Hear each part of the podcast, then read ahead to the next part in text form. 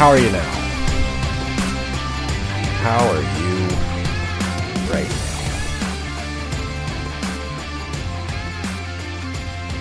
We're back, folks, and uh, I sincerely apologize that there was no episode after yesterday's game. I had some, uh, I had something I had to be at, so unfortunately, it wasn't really an option for me. And plus, I figured with a back-to-back, this was maybe as good a time as I'm going to get this early in the season to just do uh, one amalgamated episode for two different games. Uh, so, hello and welcome, I guess, to two separate episodes of the Bottom Six Minutes podcast presented by Habs Eyes on the Prize. I am Matt Drake, and this would be episodes 20 and 21. Technically, we're going to go over two separate games. Uh, the first one being, uh, you know, yesterday against the San Jose Sharks, and then today against the Los Angeles Kings. Two vastly different teams in terms of their level of competition that they offer um, and two very different games as they played out on the ice as well. Uh, we're going to get to all of it. Uh, I probably won't do a full recap of the games because I feel like you know most of us probably watched them. Most of us are probably tired. Uh, I don't know about you guys. I'm definitely tired uh, of this California road trip already. But look, they definitely had a, better overall result through three games in California than they've had in decades. So, I mean, it, it, wasn't the worst certainly as, as California road trips go, it was one of the best we've seen in a long time. And before we get started, the holiday season is off and rolling with NFL in full stride and the NBA and NHL hitting mid-season form. BetOnline is your number one destination for all your sports wagering info with up to the minute sports wagering news, odds, trends, and predictions. BetOnline is the top spot for everything pro and amateur sports. And not just the big four. BetOnline also has info available at your fingertips with both desktop and mobile access at any time for almost any sport that's played. From MMA all the way through to international soccer, BetOnline has it everything. So head to BetOnline today and remember to use our promo code BELIEVE, that's B L E A V, for your 50% welcome bonus on your first deposit. BetOnline, where the game starts. And where this podcast is going to start is we're going to go back and we're going to talk first about uh, the game against the Sharks, which I'll be honest with you guys. Uh, like I said, I didn't record yesterday because I had somewhere I needed to be, and I didn't really feel like like talking about that game. It um, it rubbed me the wrong way. Uh, let's put it that way because they did win. Uh, they ended up winning the game in a shootout, three to two final score, but th- it felt like it was way harder than it needed to be. Um, they did control most of the shot attempts. They did. Uh, I, I, thought they had the better scoring chances for the most part of the game. Certainly, the more high quality scoring chances.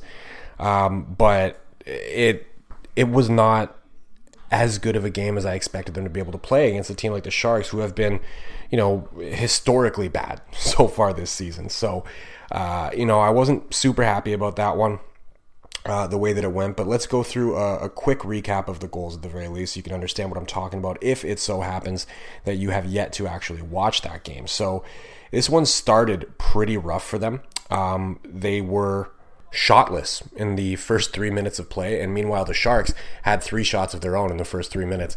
Uh, but then the Habs kind of take over and they they settle into the game a little bit. Uh, they're starting to get considerably more shot attempts and more shots through. But a power play towards the end of the period ends up uh, actually allowing the Sharks to get a whole pile of shots, and they actually end up winning the shot count for the period, eleven to nine. Um, not, not ideal. Not ideal. Uh, you really don't want to see the Habs get outshot in any period against the San Jose Sharks.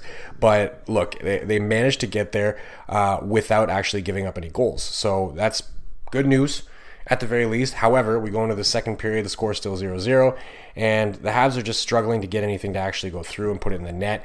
And under five minutes into the period, Mike Hoffman is just uncovered in the slot. Puck gets put out to him, and he finishes it, makes it 1 0. Uh, of course, of course, he was going to score another one uh, against his former team, the Montreal Canadiens. It's it was written in stone. The moment that I saw him out there and I was like, "Oh, Mike Hoffman, I forgot he plays for the Sharks." I knew damn well he was putting one in behind him. That that was just bound to happen. To make matters even worse, uh, we get about I don't know, I want to say 12 minutes and change into the period, and William Eklund uh, gets another one off a slap shot on the power play, uh, and that makes it two nothing for the Sharks. The Habs are going to have to fight their way back into this game. And uh, listen, to their credit, they they actually did. You know, first it was Johnny Kovacevic late in the second period. Um, gets an opportunity with a great pass from Jayden Struble, and he walks in and he claps, uh, wrist shot rather, um, puts it in, and he brings the Habs back within one. And then in the third period, they really need somebody to play the hero and tie this thing up. And guess who? It's Cole Caufield, who has been just snake bitten at five on five this season. Uh, but he absolutely snipes one on a rush and ties this game up at two. We go to overtime. Overtime solves nothing. We go to the shootout. And in the shootout, seems like nobody really wants to score. Uh, William Eklund went first. He scored. Nick Suzuki went next. He scored. And then we had, uh, I want to say, at least four or five people shoot that they couldn't put it in because um, we went to at least six rounds, right? So one, two, three, four, five, six, seven, eight, nine. We had nine different players that went and uh, and couldn't score, and then Jesse Ylönen. He's the last shooter of the second round of three or whatever for Montreal, and he just absolutely undresses, and I mean undresses Mackenzie Blackwood in net for the Sharks, puts it in wins the game for his team. Um, look, again, I was not happy with how this game played out. I felt like they should have been able to pretty much handle the Sharks. Uh, they've again, we, we uh, I've talked about this many times. We've seen the Habs play against much better teams. We've seen them play really good games against much better teams. So it doesn't make any sense to me really that they can go in to a, against a team that is just that overmatched by pretty much everybody in the NHL and and look pedestrian right? They, they didn't look like the better team by by a whole lot, and that's kind of a problem, especially considering that the Sharks are probably going to get an opportunity and maybe getting the first overall pick. Habs not really going to be in that conversation; they're going to be picking a little bit lower in that first round.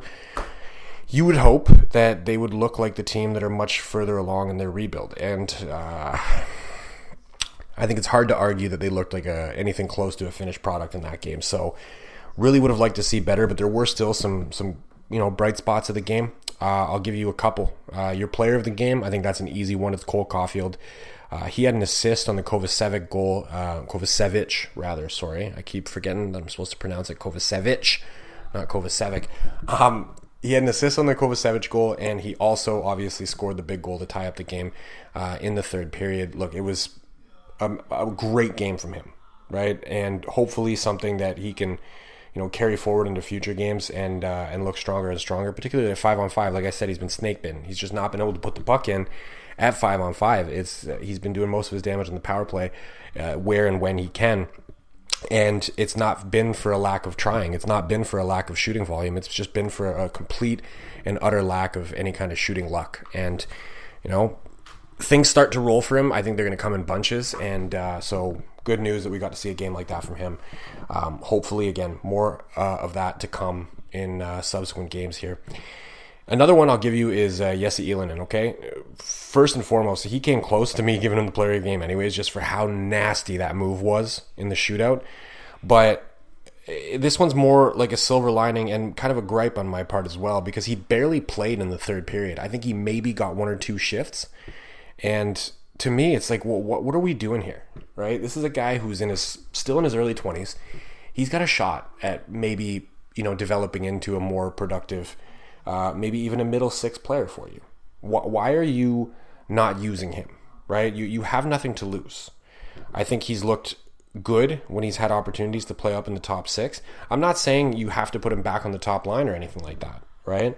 What I am saying is like let's give the guy some minutes in the third period you obviously trusted him enough to let him go out and take a shot in the shootout, albeit very late in that shootout. He was the 12th shooter, I believe, uh, in total between the two teams. But still, you, I, I think he's played well enough, at least shown enough, where you could be comfortable saying, all right, we're going to give you some shifts in the third period and see if you can put that shot to good use and maybe tie this thing up for us. And obviously, you know, Cole Caufield ended up doing it, so no harm, no foul. But um, it's just it bugs me a little bit that they didn't use him more uh, in that game. It was um, again they they didn't look like the better team. It's certainly not by a wide margin, anyways, that people were hoping they would. But it was uh, yeah. It was it was a challenging game, and I would have liked to see them use uh, a young forward a little bit more in that game uh, to try and you know get the win near the end. Um, there were some other great performances as well. Juraj Slafkovsky was honestly playing like a beast in that game. Um, he's starting to get more and more physical, uh, starting to get more and more like power forward in terms of how he's playing. Uh, Christian Dvorak played a pretty solid game. Uh, really, you could take that whole line, which they've put together, uh, put back together rather, which was something that I was wrong about. I had said let's not see that again, and uh, turns out having Christian Dvorak with um, Juraj and Cole Caufield, it it can be an actually quite effective line. So uh, I don't think I don't think I love it, but I think it's something that uh, I wouldn't hate seeing a little bit more of it uh, if they can continue to play like they did uh, against the Sharks there. So. Um, there was good and bad. Um, honestly, again, didn't really want to record an episode on that yesterday because A, I had somewhere to be, and B, uh, I felt like I would have just been yelling about it. I needed some time to collect my thoughts on that one, so I'm glad I waited. And that brings us to today's game, which was against the LA Kings. And uh, I think I predicted this before they even left on the road trip that their two best chances at a win were going to be Anaheim and San Jose. Right? They beat Anaheim, they beat San Jose, and then they get to LA, and we got to see what a contender actually looks like. Um, they lost four nothing. I'm not going to run you through the recap. I don't think you need to hear me, you know, just describe four LA Kings goals and none for the Montreal Canadiens. But look, the one thing that I noticed more than anything, LA was just trying the same play over and over again. What they do, it, if you watch the game, I'm sure you noticed it, right? They work the puck up to the point, and then the D passes it over either to the other D or another forward that's hanging high around the top of the circles. That guy comes down from the top of the circles and he looks to just uh, do one of two things, right? Either he's trying to hit somebody on the back door, or he's just trying to feed it into the slot and uh, and see if it can get tipped on net. And the Habs couldn't stop it they couldn't stop it. It didn't matter if they knew exactly what they were going to do. I mean, there was a couple times where they did the same play two times in a row with the same guys out on the ice, and nobody diagnosed it. So, you know, again, this is an opportunity for them to look at what a real contender looks like on the ice and maybe steal a few things. I'm hoping that the coaching staff was taking notes on what it was that the Kings were doing, how they were generating their offense, how their forecheck was able to constantly frustrate the Habs and uh, and keep them pinned in their own zone. Like I've, I've talked on a few different episodes already this season about the breakouts, right? That the Habs get a little bit too cute with it. And it was again against the Kings, man. They were multiple D to D passes in their own zone below the goal line, and the forwards are all bailed out of the zone. They don't have any puck support from the forwards, so the two D men are just passing it back and forth between each other until eventually the Kings get in with one of their heavy forwards on the forecheck and they start disrupting it. And then, you know, they've got three guys down there before you see you get three black sweaters from the Kings before you see a single other sweater from the Montreal Canadiens coming down to help them. So they need to get more forward support in that zone for their breakouts. Uh, it, it needs to happen really, really fucking soon because it's starting to become a little bit of a chore to watch these guys try to get out of their own zone, man. It's rough. It's rough. And, um, you know, for nothing, I think people maybe were expecting it to be even worse than that. So I guess for nothing's not the worst possible result. Um, cold comfort when you had to sit through that game because that was uh, definitely a rough one to watch. They did not have uh, very many chances. They really didn't have a lot of shots going in on goal. Their second period was their best period of the three, bar none, uh, for sure. They, you know, they they kicked back a little bit in the second period, um, fought back rather, not kicked back. Uh, they really kicked back in the third period where they were like, "Yeah, we're to lose anyway, so let's just put our feet up and you know, kind of just ride the rest of this one out." Um, didn't love that game at all. Very tough one to watch. Um, I don't think Pheonix Copley is that good of a goalie that you can't get one past him. Um, you look at oh man, I'm looking at Natural Stat Trick right now. They got the heat map for the shooting on there. I really love their heat map, by the way. If you if you don't use that site, I would suggest that you do. Naturalstattrick.com. Um, the heat map just shows a big old red circle all around the Montreal Canadiens net. The whole low slot was just open for the taking for LA. And again, that had a lot to do with the way that they were um, setting up their offense, right? They started up to the point, move it down towards the top of the circle on the other side, and then funnel it into the slot for tips or for shots on the back door. And um, man, the Kings might be they might be favorites at this point to win the cup. They look very good. Um, might be too early to really crown anybody as a favorite yet, but um, this is this is that that's a team that the Habs probably want to be like when they're done their rebuild. And you know there were very few positives to take from that second game, uh, but my silver lining of the night or of the afternoon, if you will, against the Kings was uh, Juraj Slafkovsky again. Um, really, again, very similar to what he had done in the Sharks game, uh, playing super physical, playing like a power forward. Right? Was it a perfect game? No, not even close. It was a rough game for the entire Montreal Canadiens roster. However, Juraj Slafkovsky was effective on the forecheck. He was effective in puck battles on the wall. Um, there was one moment actually where he did do something that kind of pissed me off. Cole Caufield hit him in the middle as they were coming into the zone on a break in, and he tried to pass it back to Cole Caufield. Um, and, and, ended up getting tipped away by a defender's stick. And I was like, man, that's a puck that you have to shoot, dude. You have to shoot that puck. I understand why you want to give it back over to Cole Caufield. He's the best shooter on the team.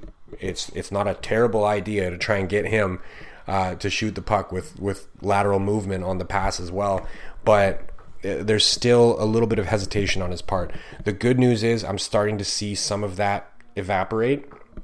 Um, I think everybody's starting to see it as well. Uh, he's been putting up points uh, through the last five six games, so um, it's it's a silver lining. So uh, take from that what you will. It's uh, I think good news that we're, we're we're seeing this consistently from him right now, playing more physical, more engaged. Um, it's about all you can ask for. And uh, again, to go back to what I said at the start there, this is probably the best California road trip they've had in over a decade.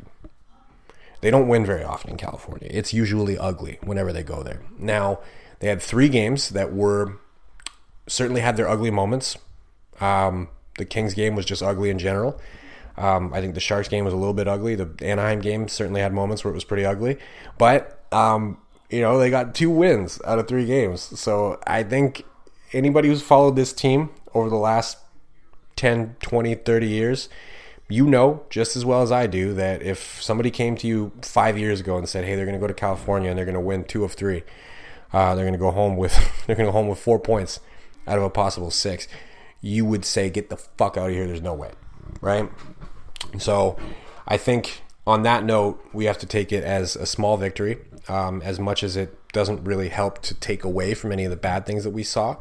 Um, Jake Allen, for instance, in that Kings game, I don't know. He he let in a few goals that I felt like he should have stopped. It, it's hard to blame him for the game because you know the Habs were largely outplayed by the Kings.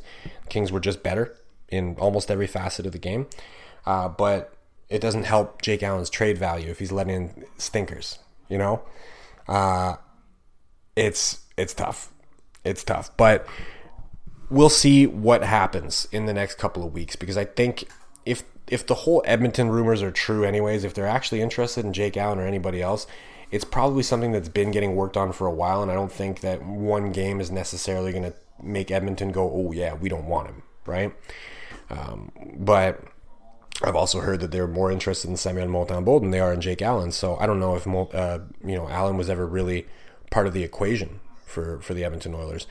And with that being said, I think we, we talked about this in the last episode of Habsent Minded, and uh, Jared Book said it best. It's which goalie would you trade? It's the one that gets you the best return. So if that's Samuel Montembeault, then do it, right? Um, unfortunately, you know, I'd love to see slightly better goaltending out of Jake Allen in that game, just to maybe boost his trade value um, and potentially have him be the guy. But at the end of the day, it is whoever gets you the best return is the one that they should move, and I think that's precisely what Kent Hughes will end up doing. So there's two games recapped sort of for you, even though I didn't really want to go point by point through the Kings game for you guys. Um, look, again, they go to California, they get two out of three wins. I can't sit here and be too upset about that, knowing what I know from having watched this team for the last 15 years. So I'm going to take that as a small win. Um, we did have some good silver linings, uh, some good performances therein. So now uh, they get to gradually make their way back to the Bell Center, which uh, they've got one more game left on the road trip. It's how many games is that? It's a five game trip total. Is that what it is? Yeah, they play the Blue Jackets on Wednesday, and uh, that's in Columbus, and then they'll be back at the Bell Center on Thursday against the Panthers. So it's a five game road trip. Um, you know, I think we can. The Columbus game, we can look at that one in a vacuum, right? It's this California road trip that's always been a huge thorn in the team's side. So we'll take it as a small win and we'll move on to the next one. So what are we running? A little over 20 minutes. So c'est une grosse soirée pour les employés de. Uh, we're on Spotify, Google Play, Apple. I'm on Twitter at DrakeMT. Drop me a follow. I would appreciate that very much. This episode was brought to you by Bet Online. Thank you, as always, for listening. And of course, à la prochaine.